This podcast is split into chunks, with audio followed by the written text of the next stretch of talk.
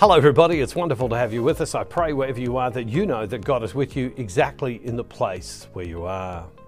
Well, we are in this series called Knowing Jesus.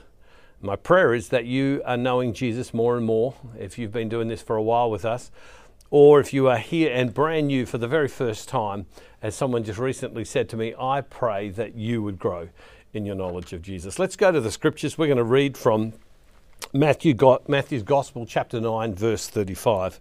And it says this Then Jesus went about all the cities and the villages, teaching in their synagogues, proclaiming the good news of the kingdom, and curing every disease and every sickness. And when he saw the crowds, he had compassion for them, because they were harassed and helpless, like sheep without a shepherd. And then he said to his disciples, The harvest is plentiful, but the labourers are few.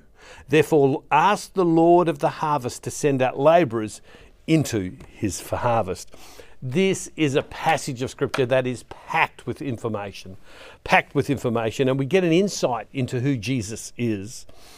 Jesus 1, we see it says, Then Jesus went about all the cities and villages, teaching in their synagogues and proclaiming the good news of the kingdom and curing every disease and every sickness what, what immediately, in terms of knowing Jesus, what I see is that Jesus is clear about his mission and Jesus is hardworking.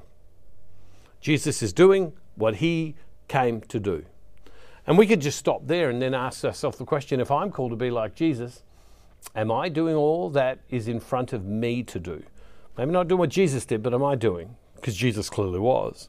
Verse 36, it said, When he saw the crowds, he had compassion for them.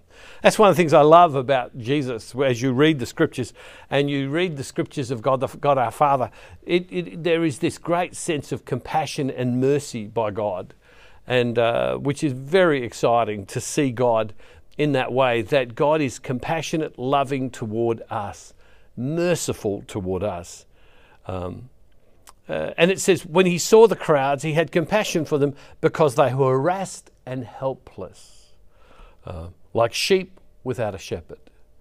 So often, uh, I, I have people who write to me from all kinds of backgrounds, and many of them say to me at times, I'm lost. I'm successful in terms of the world and what the world says I'm meant to have. I have money, I have all kinds of things, but I am lost. And I have come to see so often in my own life that it's it, it, it doesn't matter how much you have, how much power you have, it doesn't matter how little you have or how powerless you have.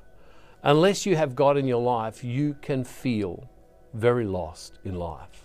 It doesn't matter how much or how little that you have in life. Um, and, and so Jesus sees that. In other words, Jesus sees into the very depths of us. Jesus sees the very uh, intimate circumstances of our life. And so we can bring those circumstances before God. We can bring exactly the place where we are before God. And we can say to God, God, this is where I am. And we can have confidence that God sees. Jesus says they were, they were harassed and helpless. Harassed. They were upset. They were overcome by the circumstances. They were helpless. They needed help. And Jesus saw and he came in, in, in, through his salvation, through his death and resurrection, to give help that we couldn't have gotten any other way. And then he says to his disciples something that I find very interesting The harvest is plentiful, but the laborers are few. And Jesus says, There's so many people to be reached, so many people to hear, but there are so few. Uh, there's so few people. Therefore, ask the Lord of the harvest to send out uh, laborers into his field, into the harvest. In other words, he says to the, la- the disciples, the one who are already following, it's up to you to ask the Father to send people.